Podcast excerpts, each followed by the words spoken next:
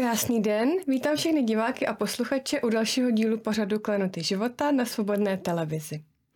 Dnes mé pozvání přijal náš již pravidelný host, magistr Jan Kozák. Vítám vás tady. Děkuju. Dnes budeme hovořit o dalším tématu, kterému se vy zabýváte a je to buddhismus. Vy jste vlastně přeložil dvě knihy s tématem buddhismu.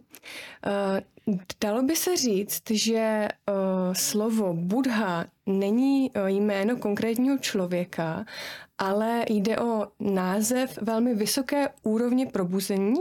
To znamená, že těch budhů je nebo bylo vlastně celá řada? Tak tohle to je e, názor takový, řekl bych, až Mahajánovej, e, který se objevil potom e, během vývoje e, buddhismu a v proměnu vlastně postavy toho zakladatele vlastně v takovou mytickou, věčnou že jo, postavu, tak tam potom se samo sebou mluví a opravdu o řadě budhů a a on často bývá charakterizován třeba jako 25. Buddha, tenhle ten eh, Buddha Shakyamuni, eh, o kterém teda si povídáme. Mm-hmm.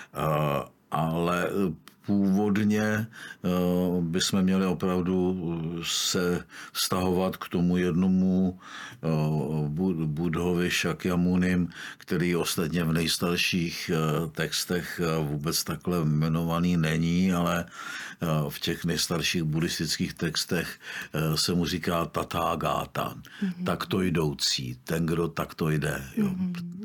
Eh, tak, eh, takže eh, tady musíme rozlišovat, na jaký časový úrovni se pohybujeme. A opravdu máte pravdu s tím, že ta potom Mahajánovská Abidharmovská, teda taková ta dogmatická podoba, e, tak ta se rozvíjí tak, že, e, že prostě e, těch, že ten Buddha je stav, že to není teda jako osobnost. Hmm. Jo. Hmm. Ale původně, no, o tom, myslím, jsme se už jednou bavili spolu ale eh, já nepochybuju o tom, že původně teda eh, to byl eh, teda jeden člověk, který založil tohleto učení. Hmm, hmm. Vy vlastně rozkrýváte to, jak byla Bible manipulována a pozměňována a s ní i postava Ježíše. Vy dokonce tvrdíte, že uh, biblický Ježíš Kristus jako takový vlastně nikdy neexistoval. O tom jsme už v jednom z předchozích rozhovorů mluvili. A jak je to tedy s Budhou? Je nám jeho postava také milně vykreslována? Ano, tak to navazujeme ano, na, to, na tu vaši první otázku. Hmm Eh, tak o tom, že eh, ten biblický Ježíš Kristus je eh, literálně vytvořená postava, o tom není už dneska třeba vůbec diskutovat.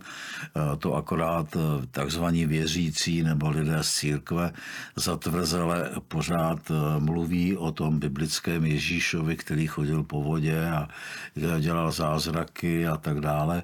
A, a to by také možná stálo za to někdy podrobně tohleto si vysvětlit, mm. protože to je práce, který jsem se věnoval asi 10 let, eh, protože to je úplný základ vzdělání. Jo, mhm. pochopit, mm. v jaký kultuře jsme se to vlastně odstli a tím se lidi taky eh, jak si můžou teprve uvědomit, jaký důsledky právě tato falešnost, tato pokrytectví dědictví má i na dnešní kulturu, na dnešní politiku, na, na to, co nás obklopuje.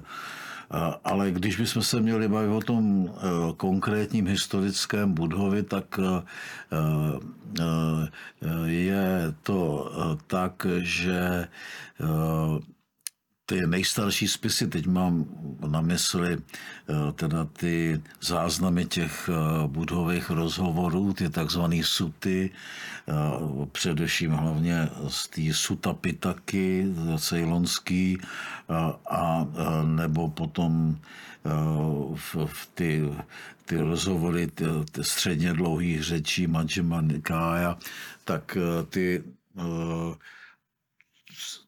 vytvářejí obraz eh, eh, konkrétního eh, člověka, že tam si myslím, že jsme blízko opravdu u, toho, u té historické postavy, ale uvědomíme si, že to je dva a půl tisíce let že a hmm.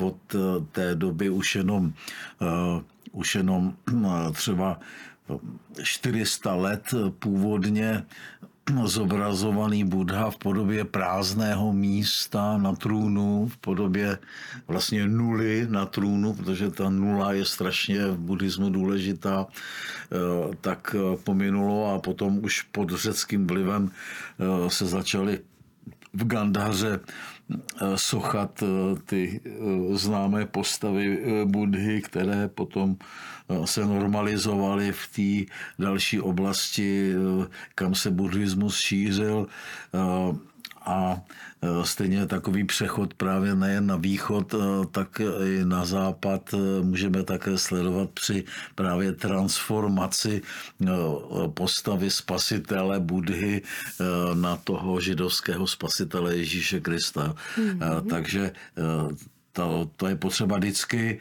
eh, eh, takovým eh, jako živoucím způsobem vnímat také historicitu a průběh v času. Tak, takže z tohohle toho důvodu já věřím, že Buddha opravdu byl a hm, že eh, se postupně, tak jako svět vždycky všechno přijímá, nasává do sebe, eh, tak eh, se postupně právě transformovala ta historická postava do té legendy. Tak jako se s ní můžete seznámit právě třeba v té nejznámější legendě Ashwagoshově Buddha Charitam, kterou jsem měl tu čest přeložit ze sanskrtu a eh, ta eh, aby bylo jasné pro všechny diváky a posluchače, že je to zásadně jiný přístup než k té historicitě Ježíšově, protože tady se jedná úplně evidentně o vlastně pokus Eh, nahradit eh, toho původního spasitele eh, tou literární postavou židovského spasitele s tím, že se vlastně vykrádá ten buddhismus a zároveň se nenávidí. Jo? Mm-hmm. To je něco, co, co v té tradici eh, čistého rozvoje buddhismu i třeba potom jeho postupného úpadku tak nemůžeme najít. A je to, je to proto, že eh, prostě buddhismus byl přijat eh, do chtonického židovského náboženství, kde se slaví ta prolitá krev a kde se slaví vlastně nemravnost a kriminalita jako Eh, základ života. To je potřeba také tohleto zdůraznit.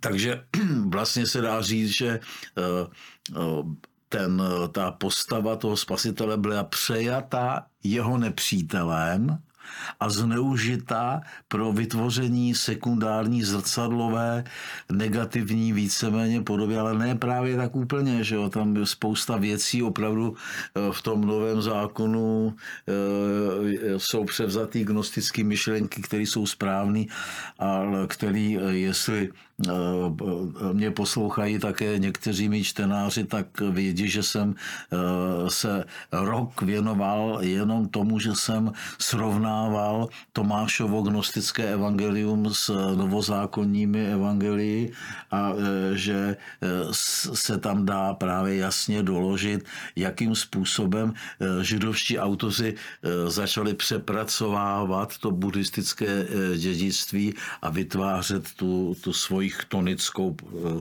vizi spasitele. Hmm. No.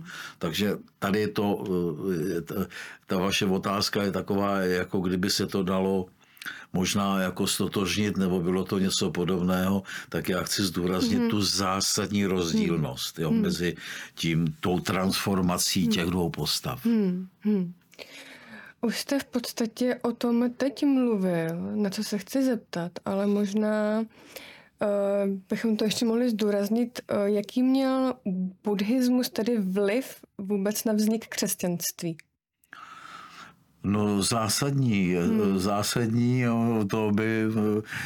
Moniko, jsme si mohli tady udělat třeba tři takovýhle hodinové přednášky, protože eh, to je právě téma, kterýmu jsem se hodně leta hmm. věnoval, takže o tom mám eh, mraky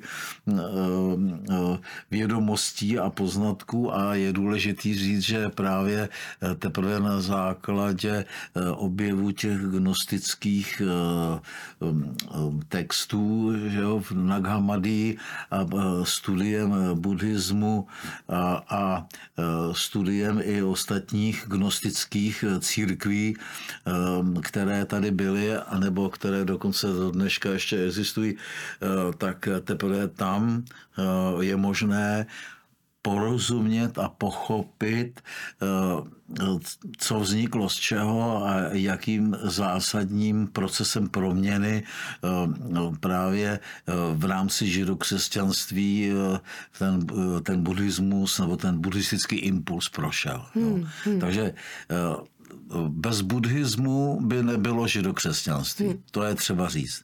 A, a, a, a, a právě z toho důvodu, že eh, je to eh, vlastně eh, literární práce, která ta standardizace trvala několik set let ostatně ještě celé první tisíciletí eh, rozvoje teda eh, židokřesťanství, tak to byla jedna válka vedle druhá, druhé, eh, kde se ty nejednotnosti nějakým způsobem snažili, eh, eh, byla snaha synkreticky je spojovat nebo potom vylučovat, že jo? takže všichni ti, kteří ještě příliš byli buddhističtí, tak ty byli exkomunikováni z církve a ta západní církev židokřesťanská, tak ta se sformovala už jednoznačně právě tím způsobem, že vlastně vyloučila všecko to podstatné a spásné, co, co v buddhismu je, to je především lidskou svobodu, eh, především eh, touhu po, eh, po pochopení, o co ve světě jde a jaké síly tady jsou, tak to všechno se dalo pryč a zůstal tady jenom akorát to pámbíčkaření, ten ten takový primitivní židovský náhled na to, co, kdo je Bůh, že Bůh je prostě pán událostí a e, co se stane, tak to je v jeho rukou. Že? A e, tohle to zkrátka zvítězilo, bohužel. Hmm. A, a e, jinak to, co by mohlo probudit každého eh, diváka, eh, tak eh, by bylo právě schromáždění důkazů o tom, jakým způsobem právě ty židovští autoři přejímali motivy a výroky buddhistické a dávali je prostě do toho svého učení. No a o tom pochopitelně se můžou dozvědět jenom jaksi opravdu Eh, pracovití čtenáři, to znamená, to by museli eh, si zakoupit Evangelium neznámého Boha a ty, a ty moje gnostické knížky, eh, kde právě se tomuhle tomu věnuju. Takže můžu akorát doporučit, kdo tohle to chce pochopit a je to podle mě naprosto zásadně důležitá věc. Pochopit, eh, že právě to semínko celé naší eh, západní z eh, židovství vyrostlé kultury tak pramení ve lži a v podvodu a že z toho semínka lži a podvodu nikdy nemůže dojít k normální lidské civilizaci, protože ta, ta lež a podvod tvoří vlastně páteř toho celého systému ideově. Takže proto to tady kolem sebe pořád máme. A já jsem jako gnostik přesvědčený o tom, že ta doba, kdy člověk a lidská společnost zase začne prospívat a nebudeme se hrozit atomové války nebo nebudeme se hrozit, že zlikvidujeme přírodu, takže může nastat právě jedině skrze tohleto pochopení. Proto taky celý život dělám to, co dělám. Hmm. Jo. Hmm. Tak takhle asi, no. O tom by se dalo hmm. povídat hmm. strašně, strašně moc a je to, řekl bych, i zábavný a eh, je to velmi přesvědčující, že já, eh, kdybych jenom měl uvést takový typický krásný příklad, hmm. možná, že i spolu jsme se o tom bavili, nejsem si teď jistý, tak je ten, tak je takový markantní příklad o tom budhovém soudu. Mm-hmm. Jo, nevím, jestli to Myslím, znáš. že jsme to nezmiňovali ne? tady. Mm-mm. To je, takových věcí jsem schromáždil v těch svých knížkách desítky, možná stovky, že? ale tohle ten je jeden, co mi teď napadá, takový markant, nejmarkantnější. Eh, prostě v buddhistických džatakách, které eh, evidentně už vznikly v nějakém eh, eh, třetím, možná dokonce už i čtvrtém století před naším letopočtem, tak jak se začala formovat ta budhova legenda, tak tam se píše o tom budhově soudu, kdy, který krásně právě symbolicky ukazuje podstatu buddhismu. Jo? A ta spočívá v tom, že eh, eh, matka dítěte a démonka, která chce eh, to dítě té matce ukrást, tak se dostaví před soudce Budhu a oba, obě ty ženy říkají, tohle to dítě je moje. A Buddha Eh, což je právě podstata celého buddhistického učení, řekne, no tak dobrá, tak eh, to uděláme tak, že jedna chytne eh, to děcko za ruce, druhá za nohy a budou se přetahovat a ta, která to dítě víc miluje, ta, která ho víc chce, ta, která jde teda horlivě za pravdou, tak tu druhou přetáhne a tý to dítě bude. No a tohle to teda eh, ty eh, ženský s tím souhlasej, začaj, začnou se o to děťátko přetahovat, no a to dítě začne bolestí řvát. V tom okamžiku jedna z těch žen to dítě pustí a a uh, ta uh, démonka, která právě se rvala víc zisku chtivě jo, a prospěchářsky, uh, tak ta se vítězně domnívá, že teda teď bude mít to dítě a Buddha právě se zeptá uh, toho lidu, který se na to kouká, kdo je citlivější vůči bolesti dítěte, pravá nebo nepravá matka? No a všichni řeknou, no pravá matka, takže nakonec to dítě dostane eh, ta pravá matka, která prostě ho pustila, když začalo řvát. Jo. Hmm.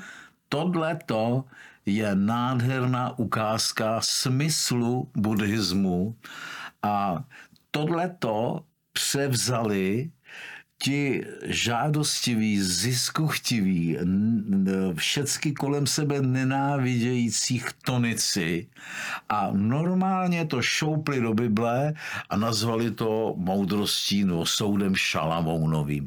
A jako Šalamounův soud do dneska v naší židokřesťanské společnosti to platí jako ukázka moudrosti židovské. Jo? Hmm. Čili vlastně já tohle i popisuju v nějakých knížce, eh, takže vlastně ta divoženka vyhrála eh, tím přeložením eh, do, to, do té židovské tradice, tak vlastně vyhrála ten soud o to dítě. Hmm. Protože my všichni jsme ty děti, o které se přetahuje prostě to pravé a to falešné. Hmm. Jo? Hmm.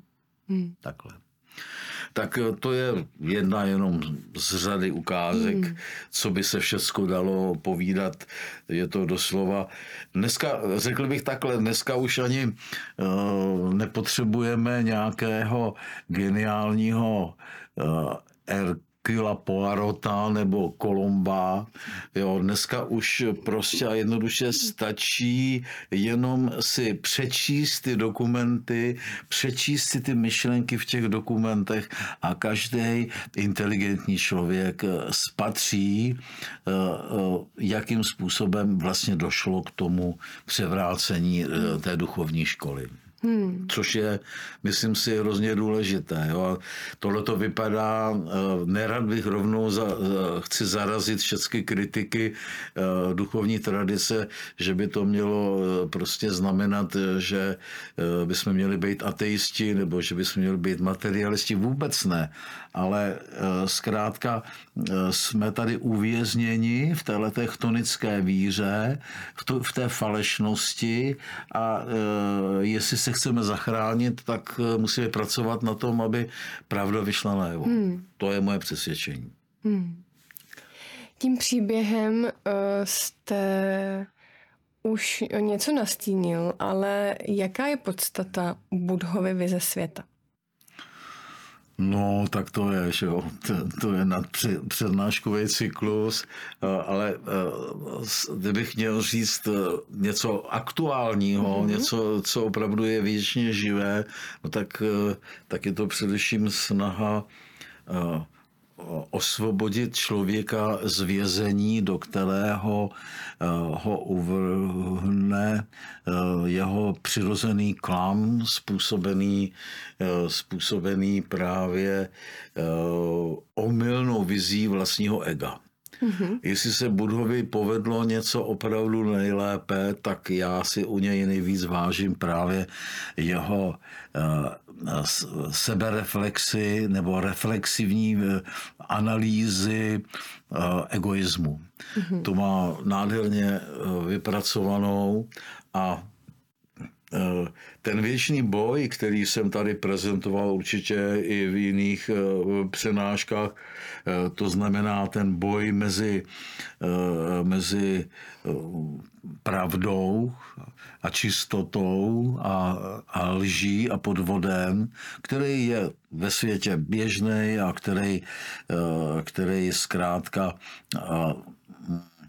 vytváří to drama a vytváří vlastně i všechny války a, a tak dále, všecko nepřátelství, který můžeme dneska nádherně sledovat že v dnešním politickém dění, tak tenhle ten Eh, tenhle ten eh, boj eh, Buddha právě tou svojí analýzou toho, co to je já, co to je egoismus a z něj vyplývající žádostivost po všech vlačnostech světa, tak, tak dovedl do dokonalosti. Takže kdybych měl opravdu Budhu hodně chválit, tak bych zmínil hlavně eh, eh, eh, za, tuhletu záležitost. Tady je potřeba si uvědomit, v jaký tragický době my dneska žijeme, protože jsou takový dva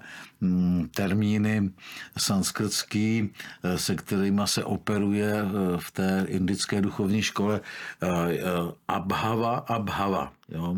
Eh, bhava je prostě to, co se stává, to, eh, to co se eh, vyvíjí ve, ve světě a abhava je to, co se nikdy nerodí, ale přesto je, daleko víc je, než ta bhava, která je pomíjejícnost.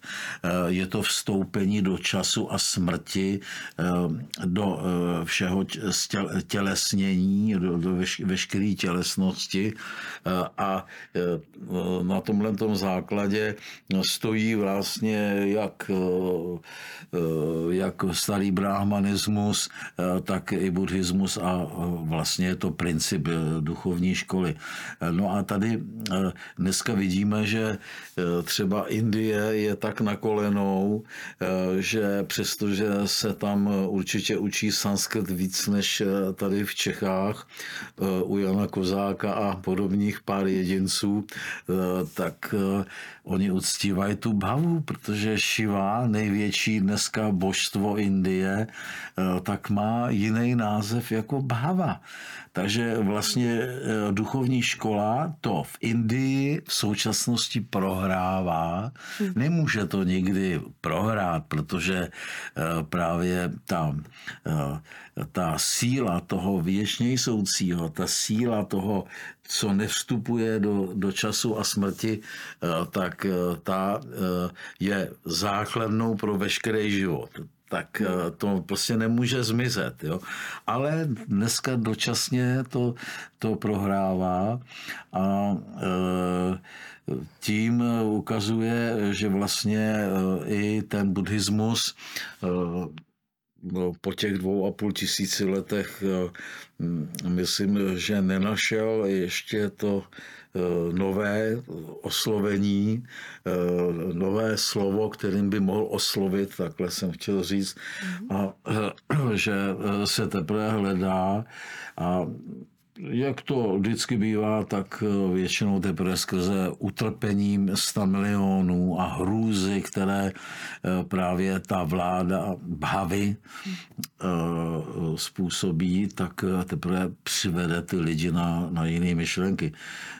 Já jsem byl zděšený, když jsem projížděl tou Indií a viděl jsem, jak lidově opravdu všude se tam uctívá buď Šiva nebo ta démonka Kálí, že jo, ta, ta černá démonka s, vytes, s vyceněnými drápy a vyceněnými zuby a vytaženými drápy, eh, tak jsem pochopil, že jako je to opravdu bída. No.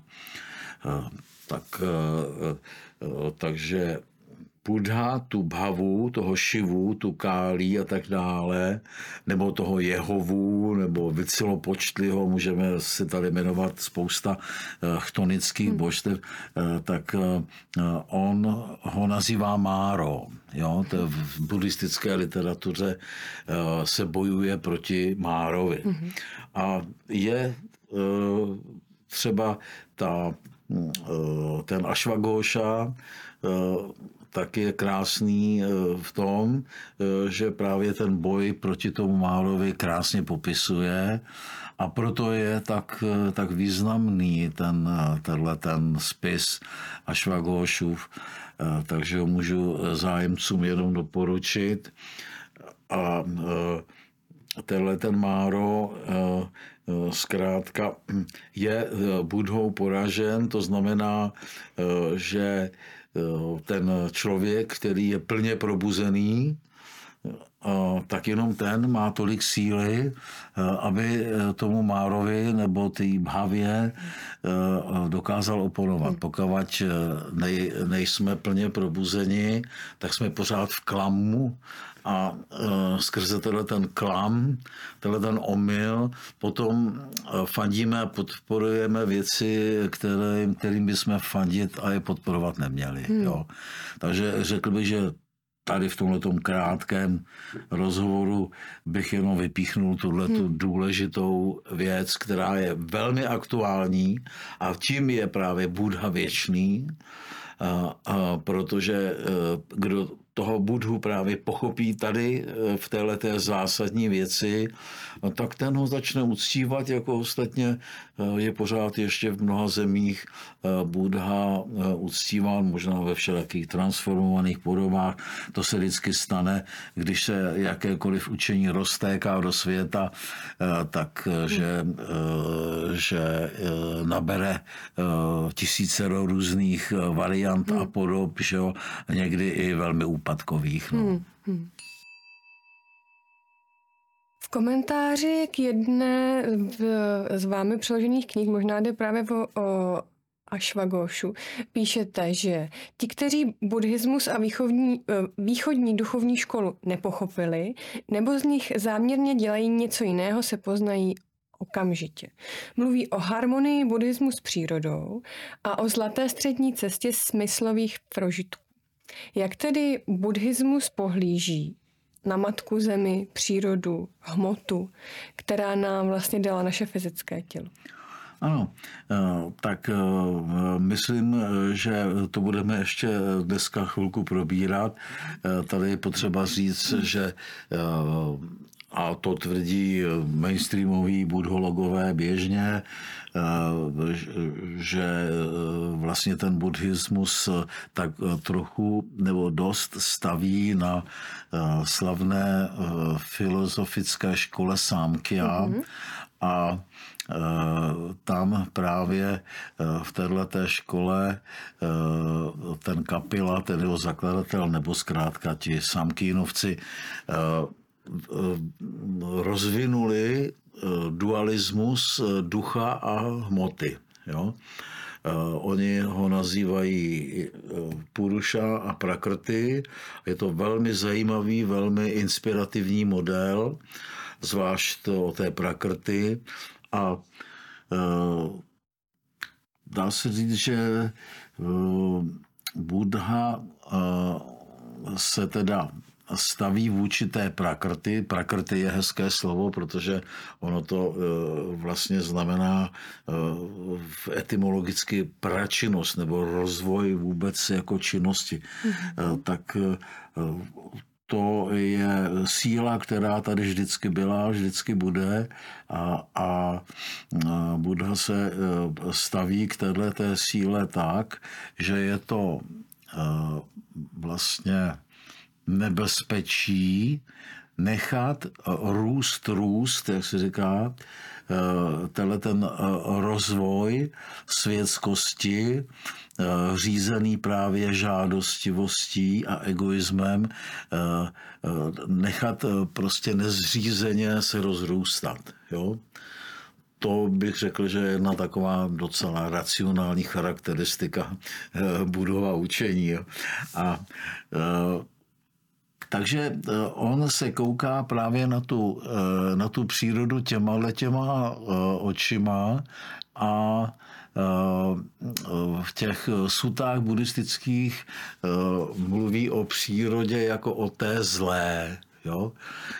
Kdežto to je věc, která je nám, kteří jsme vychováváni právě v té světsko-pozitivistické, materialistické línii, tak nám připadá právě jako něco zaostalého nebo konzervativního nebo, nebo výzvy nepřijímajícího a tak dále. Ale ve skutečnosti je to tak, že bez této síly, bez této síly, kterou reprezentuje třeba Buddha nebo i starý brahmanismus nebo i gnoze a nebo vlastně i každý nevzdělaný srdcatý člověk, který to, tu sílu má přirozeně v sobě, protože ona je všude v nás, tak kdyby nebyli zastánci a obránci této síly, tak už by svět tady vůbec žádný nebyl. Jo? Tak, takže z toho důvodu mluví Buddha o, o matce přírodě jako té zlé, protože ona vlastně je, jak jsem mluvil teď o démonce kálí, tak to je prostě ta, to je ta kálí, to je prostě, to je něco, co se tváří jako život, ale co ve svém konečném cíli má smrt. Jo? Tohle je třeba říct. A z oblasti Eh, třeba erotiky, je to velmi zajímavé. Nevím, jestli eh, někdy jste četla taky Stendalovy romány, neznáte Stendala? Znám, ale nečetla jsem. Jo, to, to je dobré si to přečíst. Já jsem jednu dobu byl velký ctitel a čtenář těch Stendalových knih což eh, je důležité, protože Francie to je epicentrum erotiky a prostě kultu ženy a tak dále. A tam, eh, tam právě to jasně z toho krásně ten Stendhal eh, přirozeně vyvodil, že vlastně cílem tady toho, toho kultu takzvané, vlastně tam budeme o tom taky mluvit, že to prostě je vlastně kult smrti. Ostatně celý chtonismus je kult smrti prolévání krve, to všecko je kult smrti. Takže takhle se kouká Buddha na, na ten růst růstu a na tu, na tu kámu, na tu žádost, protože v tom on vidí vlastně zárodek a pramen veškerého světového zla, takže je potřeba to kultivovat, je potřeba to hlídat a když e, se to v rámci takzvaného kapitalismu nebo v rámci světského pozitivismu, eh, kde silnější má plné právo zabít všechno slabší, že jo, kde, eh, kde Šmejt má právo eh, věnovat stařence kabelku s důchodem a utéct, že jo, protože může a cokoliv může, tak je od Boha možností od jeho vydovoleno. Protože právě proto Bůh to udělal tak, aby ten silnější a chytřejší a rychlejší a schopnější mohl okrást a ošetit toho slabšího a tak dále. Čili eh, to jsou eh, naprosto, naprosto eh, nesmyslný, primitivní úvahy neprobuzených lidí a buddhismus je tady nádherná, tisíc let trvající, že, protože potom to začalo už upadat, ale tisíc let opravdu celou Euroázii ovládající nauka, která bránila v rozpuku Eh, toho, co se třeba dneska eh, děje všude kolem. Hmm. Hmm. Už tak. jste nastínil, že u, u zrodu buddhismu stála sámkya, uh, filozofie, ze které vycházejí i gnostici, raní křesťané. Ano. Co je podstatou této filozofie? Já uh, bych chtěl říct, že čtenáři biblioteky gnostiky se můžou seznámit s dvěma varianty tamy výkladu sámky a to jednak v Bhagavad Gita, kterou jsem přeložil, tak tam je jedna kapitola, myslím, že to je 16. kniha, eh, která se plně věnuje nebo 14. spíš 14. kniha eh, se věnuje sámke. A potom eh, v samotném tom, tom Ašvaghošově díle je také jedna kapitola věnovaná prostě sámke takzvané Áradovo učení, se to jmenuje ta kapitola. A, a Jde o ten základní koncept, o kterým, který jsem tady už naznačoval. To znamená, že e, to je škola, která je považovaná za ortodoxní brahmanskou daršanu, takže to není nic kacířského nebo e, co, co co by jako nějak vadilo Védantě nebo té védské tradici. Naopak je to e, krásné rozvedení e, těch myšlenek védských a e, dívá se na svět právě tak, že existuje opravdu ten duchovní praprincip, který je nazýván Puruša a což je věčné světlo bez stínu nebo úplné poznání. A proti tomu je ten svět prakrty, eh, to je ten svět hmoty a rozvoje hmoty, eh, který je eh, chápán jako něco, co takže vlastně můžeme říct duchovního, protože to je také něco, co jako ten Puruša věčně existuje, věčně je, věčně se rozvíjí. A dočasným jako združením nebo srážkou těchto těch dvou základních principů vzniká vlastně náš svět. Jo? Tohle je důležité. No a ten ta, ten svět prakrty, teda ten, ta, ta síla prakrty, eh, tak ta se projevuje v takzvaných třech gunách, to znamená třech eh, kvalitách věčných, eh, které se nazývají tamas, rajas a satva. A z nich, z těch tří gún, potom se sestává všechno hmotné, všecko, co je v čase. Důležité právě tady je ta záležitost, že ten Puruša Mm, nevytváří to, co se v tom světě prakrty jako děje. Eh, ten prostě akorát dohlíží, eh, akorát je přítomen eh, a poučuje se z toho, ale sám není tvůrcem všech dějů tady na světě. Jo? Právě tvůrcem těch dějů jsou ty tři guny a. jejich poměr.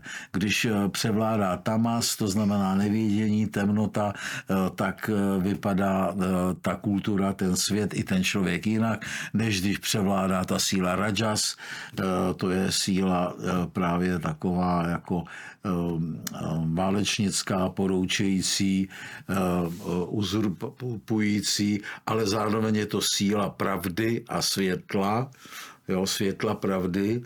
A potom je tady ta třetí síla, ta síla satvická, eh, která vychází z toho, že, eh, že právě hm, eh, dualismus protiv, že je něco, co vede ke zkáze, ke světovému požáru a že hledá právě tu sílu střední, tak jak jsem to ukazoval eh, na tom příběhu o těch dvou, mm. o těch dvou ženách, eh, tak ta síla satvická by měla být právě eh, ta síla lásky k míru, ke klidu, eh, k lásky k pochopení a vlastně ke schopnosti vidět pravdu, která by měla stát uprostřed eh, mezi těma silami, těmi silami Tamas a Rajas.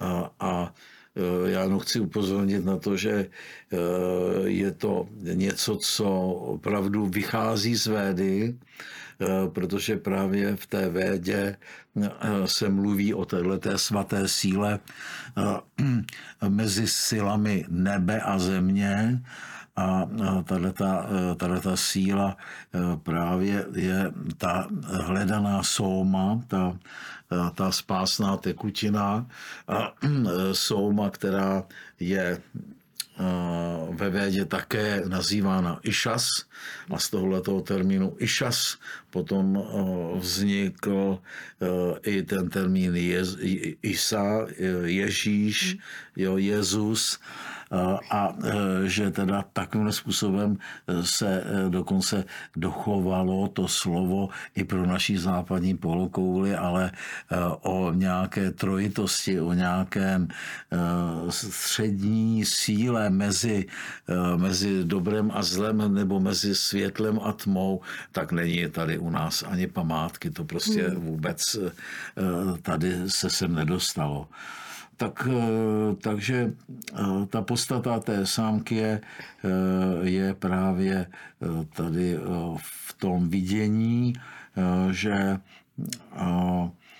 tady opravdu ta, ta síla půrušovská je, to je vlastně něco takového, jako když jsme dneska řekli, věříš v Boha nebo nevěříš v Boha, že jo? tak jsou tady lidé, kteří eh, jsou úplně čistě eh, jenom ve, světských vírech, tak ty řeknou, no, nevěřím, Boha, to jsou úplný pověry, to jsou nesmysly. Že jo? A tady je ale problém, na který jsme, myslím, už spolu narazili, hmm. že právě pod tím termínem Bůh si představuje každý trošku něco hmm. jiného. Jo? Takže Eh, takže eh, zkrátka ta, hm, eh, ta škola Sámkia, která bývá nechápajícími budhology a indology nazývána školou ateistickou, jo, což je úplný nesmysl, to je vidět, že to ty anglosasové a germáni nemají v hlavě pořádku, hmm. protože samozřejmě, že je to úplně to samé jako brahmanismus, to samé, akorát, že e, jsou to e, jinak formulované ideje, které míří k témuž, jo, tak, hmm. tak, takže zkrátka ta sámkia patřila a no, tisíce let patřila jako do vůdčí školy eh, světonázorové, hluboce ovlivnila a vytvořila v podstatě i tu antickou eh, gnostickou školu a tím pádem i mohutně přispěla k samotné tvorbě nového zákona. Jo? Hmm. Takhle. Hmm. Tak tolik o. Chvilku. Poukazujete na to, že ve většině současných jazyků dnes uh, existuje pouze jedno slovo pro lásku. Kdežto v sanskrtu rozlišují dvě slova daya a káma. A uvádíte, že právě to stotožnění kámy a lásky nám dnes ničí společnost, ničí vztahy, ale i přírodu a planetu Zemi. Eh, jaký je tedy rozdíl mezi těmito dvěma pojmy a čím to, že má to nerozlišování tak velký vliv na naše životy? Ano, to je velice rafinovaná a správná otázka, Moniko. Eh, o tom by se taky dalo dlouho mluvit. Eh, prostě všecko je dvojí. Jo? Všecko, jak se říká, je mince o dvou stranách. Takový je náš svět. A, a z toho důvodu i, ob, i jako nějaký zdroj a jeho kopie nebo jeho zrcadlový obraz stojí vždy proti sobě a je to neodmyslitelně takhle spojené. Všecko se promítá z duchovních říší e, na spodní hladinu e, vod a vytváří e, všechny formy tělesné, které nás obklopují.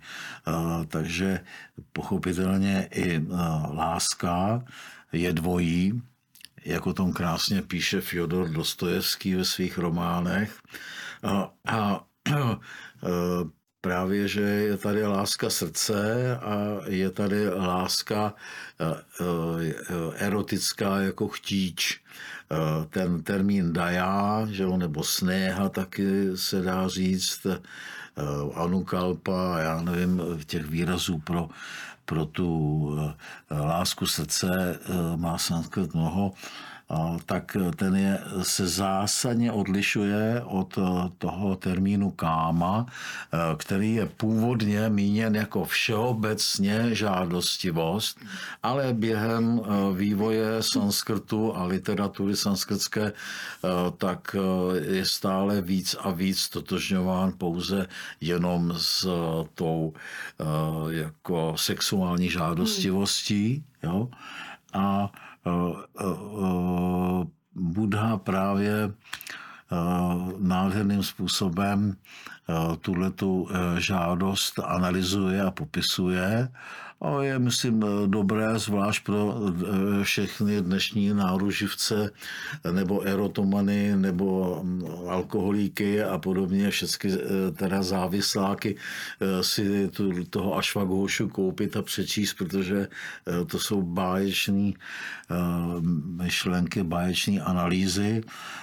A to je zkrátka tak, že při tom stavu, při tom procesu, eh, tak eh, dochází eh, k zásadnímu štěpení, zásadnímu varu, který probíhá u většiny jedinců a tam si prostě ten člověk musí vybrat. Fyodor Dostojevský říkal, že prostě láska je stav, ve kterém Bůh bojuje s ďáblem. Jo? A to se mu docela povedlo, protože eh, to opravdu eh, tak je. Ta eh, pouze teda tělesně pojímaná že jo, sexualita, tak ta opravdu vede jako do, do docela solidních masakrů a, a tak dále, když to ta, ta láska srdcem, tak to zase nechá toho člověka se osvobodit a vystoupit z té, z té tělesné žíznivosti do vyšších stavů. Jo? Hmm. Takže ten rozdíl je zásadní a je potřeba říct, hmm. proto asi ta otázka je dobře položena, že my jsme zcela nebo úplně téměř celá pohlceni v té interpretaci, eh, že láska je káma. Hmm. Jo? Sice se tady blábolí a dělají se červeno eh, knihovnový filmy a scénáře eh, o té eh, lásce srdcaté, ale vzhledem k tomu, že jsme uvízli v tom židokřesťanství, že jsme tady pod tím Jehovou, tak prostě to nemá prostor, aby to mohlo naprosto organicky a zdravě vykvést. Jo? Eh, já bych ještě zůstala chvíli u významu slov, protože řada sanskritských slov, která měla původně jednoznačně duchovní význam, eh, tak dnes eh, známe už spíše jejich sekundární materialistický význam. A ta slova se zjednodušují, ty významy se zjednodušují v čase. Dokážu si představit, že to se dělo u většiny duchovních textů. A zajímá mě, jestli to je takzvaně ztraceno v překladu, a nebo je zatím nějaký záměr uh, okleštit ty významy slov a odduchovnit ten jazyk, uh, protože se dokážu představit, že když se odduchovní jazyk, tak o duchovnost přichází i lidé.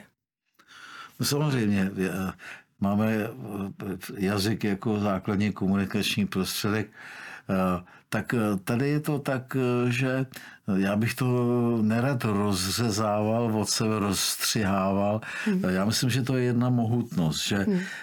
že je to, že není to jenom záměr, ale je to taky právě nevědomost. Hmm. Jo? Čili ta postupná atrofie, hmm. degenerace řeči, které, kterou můžeme sledovat nádherně už eh, v našich dějinách a která, jak znovu eh, říkám, eh, z pramenila teda z véčtiny jako z nejdokonalejší a nejrozvinutější řeči na počátku lidských dějin a e, ze které e, začala teda degenerovat na všechny strany, e, zajímavým způsobem teda jenom na západ, kdežto na východ ta indoevropština vůbec nebyla, tam to je obsazeno těmi těmi všelijakými jinými národy, tak takže tady eh, je to, je to prostě obojí, jak se, mm, jak se ta původně liturgická řeč, která byla obětinou, eh, a to znamená místem spojení eh, s tou věčně soucí nikdy nezrozenou silou ducha nebo boha nebo Puruši, jak mu říká ta indická tradice, eh, tak eh, začala přirozeně degenerovat už jenom tím, že se ten původní účel řeči, ten smysl řeči, který byl navázat kontakt s tou horní duchovní silou, tak se změnil v normální komunikační prostředek. Máš dost eh, masa, aby jsme si dali večeři, nebo potřebuju nové boty, že? tak to už je úplně uh, o něčem jiném.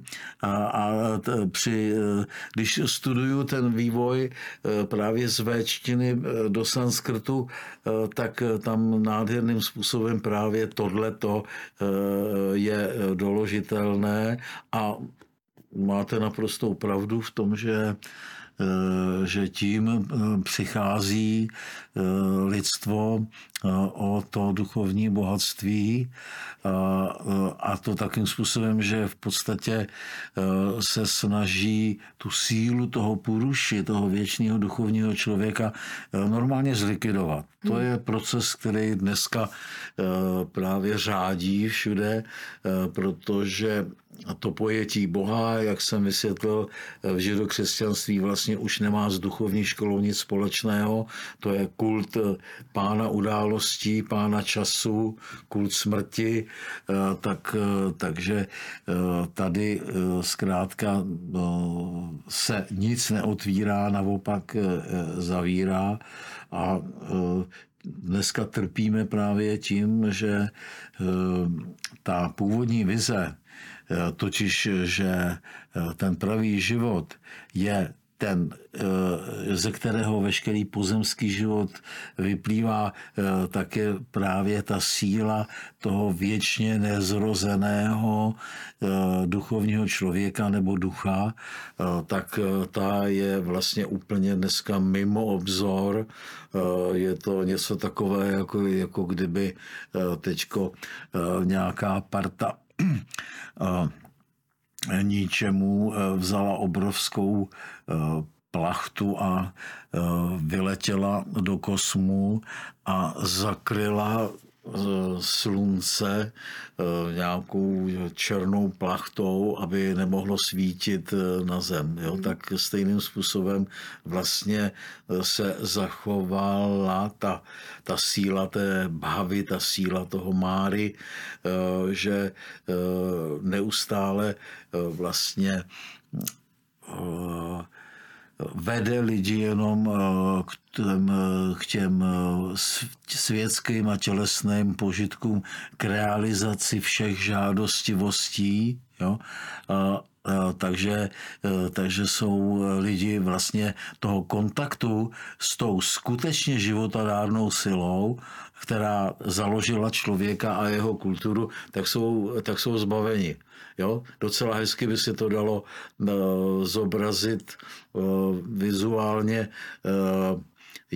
jako ztráta pupeční šňůry mezi zdrojem a vyvíjejícím se embryem.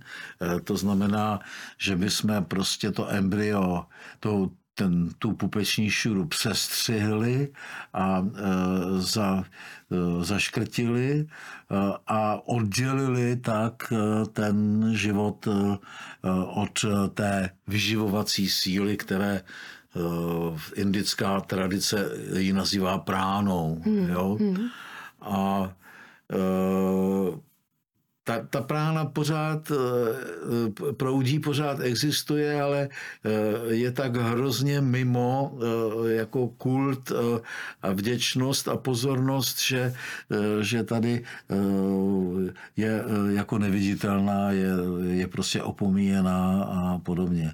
Takže vlastně ty hmm. bytosti, který, který bez tohletoho vlivu té horní síly, která bývá v v řeckých mýtech eh, symbolicky znázorňovaná jako zlatý déšť, Jo?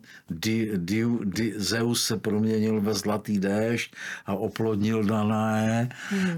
tak eh, to je velmi krásná poetická řecká, starořecká vize světa. Tak, takže vlastně to jsou takový, tyhle ty ostřiženci jsou lidi bez pupíku jsou to lidi bez možnosti navázat spojení pomocí eh, toho, toho symbolického pupku, mm. navázat spojení s tím horním duchovním světem.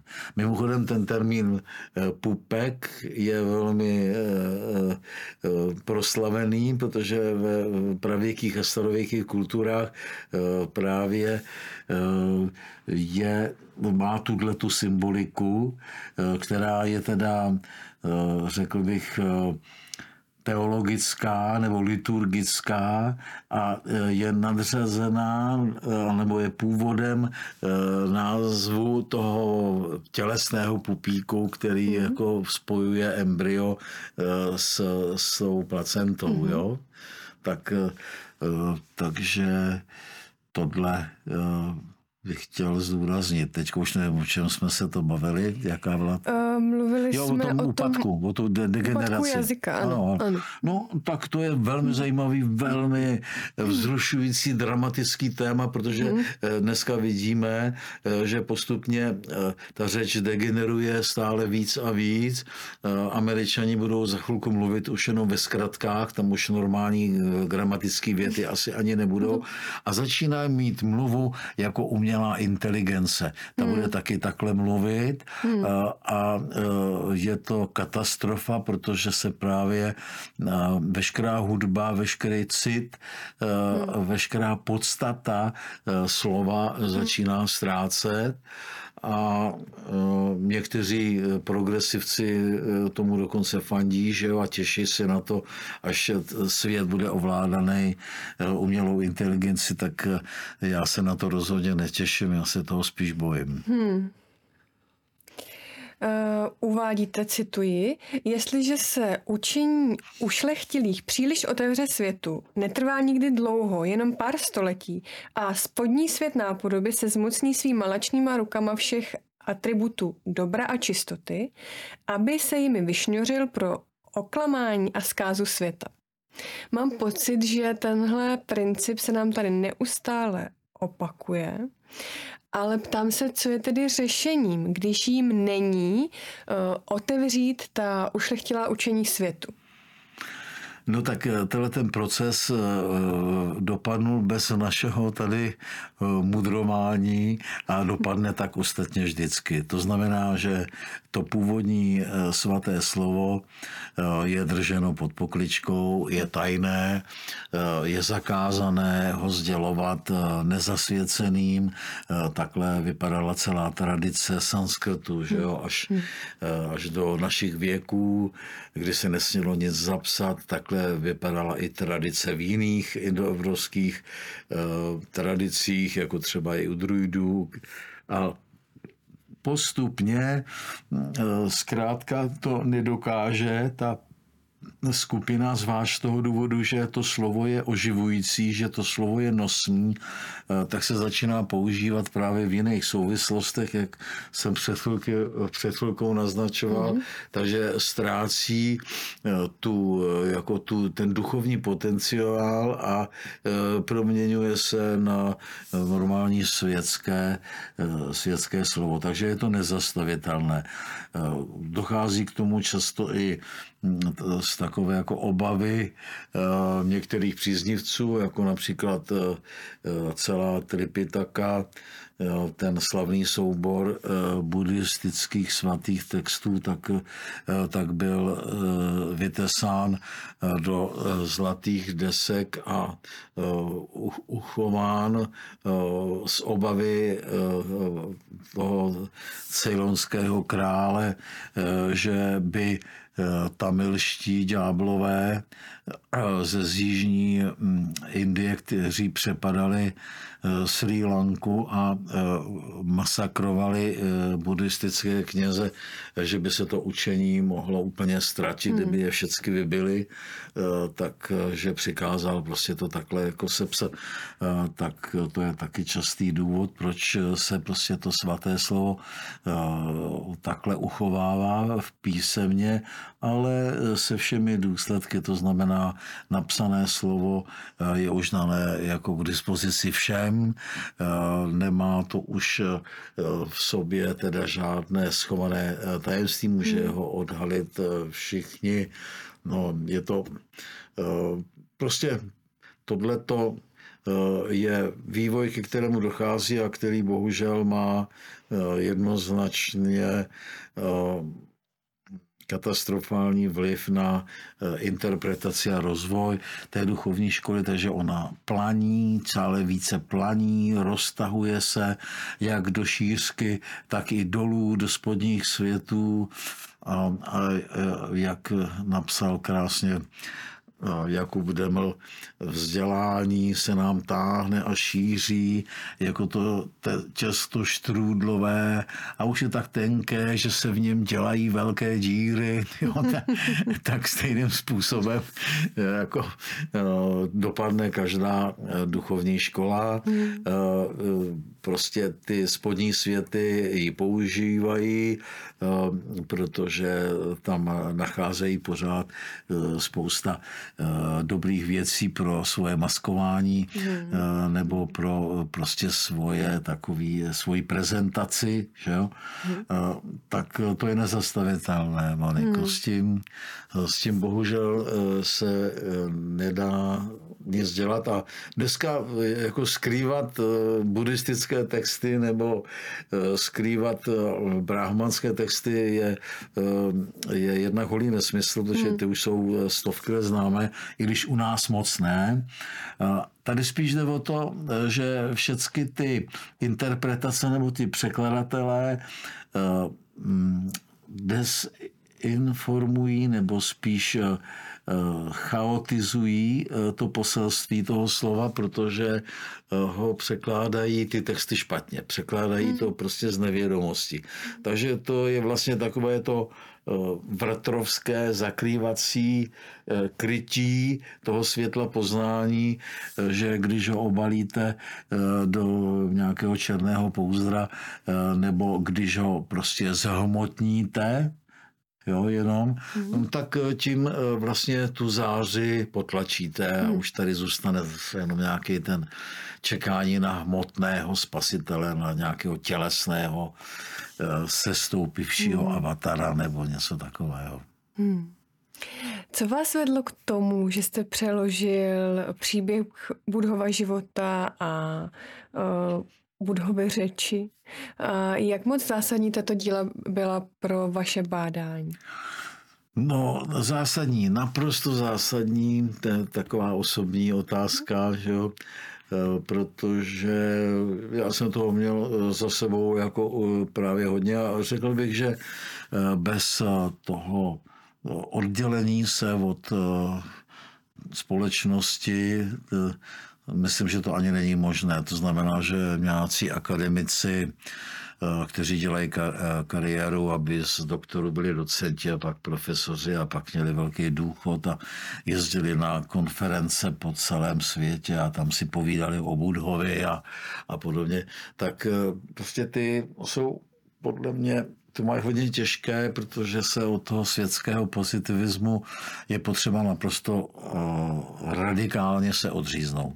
No, to se mně v životě uh, právě povedlo, že jo, tím způsobem, že po skončení vysoké školy jsem nebyl opuštěn k obhajobě, že mě byla anulována ta vysoká škola, že mě byly anulovány eh, dva roky vojenské katedry a byl jsem přijat jako eh, vojín na dva roky eh, na vojnu a, a, a že teda jsem byl společensky totálně Eh, zdiskreditován kvůli hmm. té akci politické proti normalizaci. Eh, a to bylo velmi zdravé, řekl bych zásadně důležité stádium, ve kterém eh, jsem mě ten Buddha mohl ke mně opravdu promlouvat, protože tam je tolik věcí, které pomáhají člověku v jeho nitru v tom, aby prostě nějakým způsobem se spevnil a nějakým způsobem přežil, že, že to byla zásadně důležitá věc. A přestože jsem eh, předtím usiloval o poznání, se, snažil jsem se eh, v rámci eh, studia, že jak na vysoké škole, tak i sám soukromí pochopit svět a věci, které se dějou kolem, tak jsem toho nemohl dosáhnout. A teprve Buddha mě otevřel oči, byl jsem z něj naprosto unešený a to mě vedlo k tomu, že jsem vlastně založil tu biblioteku gnostiku a začal jsem prostě se věnovat těmhle těm gnostickým textům. Hmm.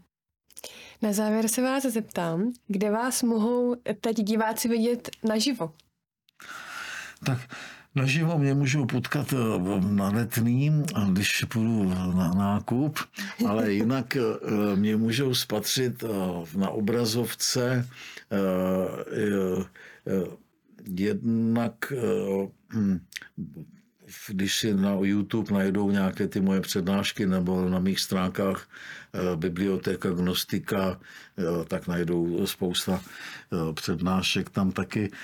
Ale já jsem teď založil právě takovou nedělní školu, Eh, do které bych eh, rád eh, pozval všechny, které to zajímá, kde pomalu právě rozvím tu vzdělanost od védy přes brahmanismus a přes všechny ty větve toho, toho, té indoevropské duchovní tradice.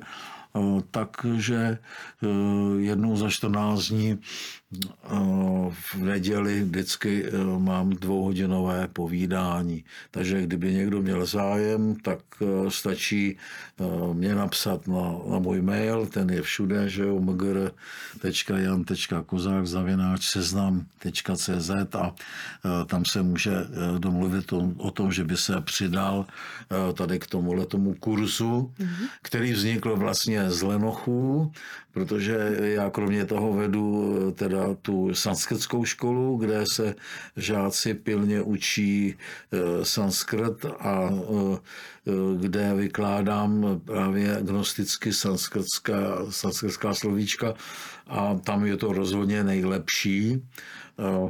A, a, protože ta inspirace skrz sanskrt je vždycky velmi, velmi posilující tak, eh, takže eh, buď to, anebo to. Mm-hmm.